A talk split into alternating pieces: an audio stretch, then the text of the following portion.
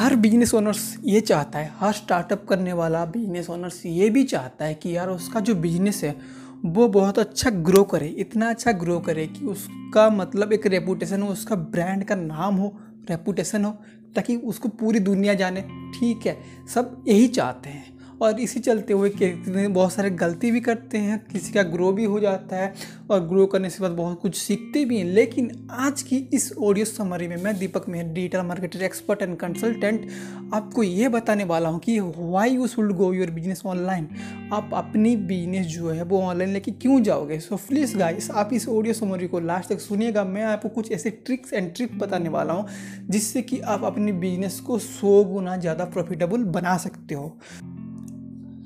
So guys let get started अगर अभी तक आपने मुझे यहाँ पे फॉलो नहीं किया है तो फॉलो कर लीजिए, क्योंकि जब भी मैं नया समोरी बिज़नेस रिलेटेड नया ऑडियो समोरी आपके लिए लेके आऊँ तो आपके पास नोटिफिकेशन पहुँच जाएगा इस सो गाइस हम आज बात करने वाले हैं कि आपकी बिज़नेस जो है ऑनलाइन लेके क्यों जाओगे? सो गाइस तो उससे पहले मैं कुछ बोलना चाहूँगा, जैसे कि आप लोग जो मेथड जो यूज़ कर रहे हैं, जैसे कि आप अगर एज स्टार्टअप भी कर रहे हो बिज़नेस और आप एक पुराने बिज़नेस ओनर्स भी हो सो आप लोग क्या करते हो? आपकी बिज़नेस को, आपकी बिज़नेस में जैसे कि आप इन्वेस्ट करते हो कि आपकी जो प्रोडक्ट्स अगर सेल करना हो ज़्यादा से ज़्यादा तो आप लोग न्यूज़पेपर का सहारा लेते हो पैम्पलेट छपवाते हो पोस्टर लगाते हो राइट और उससे होता क्या है? उससे ये चीज़ होता है कि यार आपको आरओआई का पता नहीं चलता। किसमें आर जिसने आपने इन्वेस्ट किया है? किस पे आपने इन्वेस्ट किया है?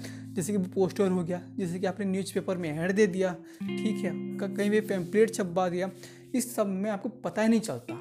कैसे पता नहीं चलता? मैं रीज़न बताता हूँ आपको इसका मान लीजिए कि आपने कहीं पे अपनी ऐड चला दी कोई भी न्यूज़पेपर पे तो उससे होता क्या यार? किसके पास वो न्यूज़पेपर पहुँचा हमें, एक तो पता नहीं है। कौन सी एज की लोग वो पढ़ रहे हैं, वो भी पता नहीं है। आखिर मेरा, मैंने जो ऐड लगाया हुआ है न्यूज़पेपर पे, लोग पढ़ भी रहे हैं, ये भी हमें पता नहीं है। राइट तो इससे हमें कोई डाटा नहीं है हम लोगों के पास यार। जितने भी हम लोगों ने पैसे खर्च करे हैं एडवर्टीजमेंट के ऊपर, हम लोगों के पास कोई डाटा नहीं है। सेम एज यूजल पेम्पलेट पे भी ये उठता है।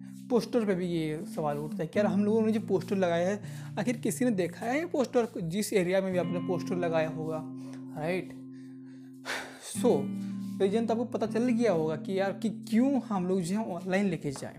सो so, मैं आपको अभी ये बताता हूँ कि ऑनलाइन की बेनिफिट क्या क्या है।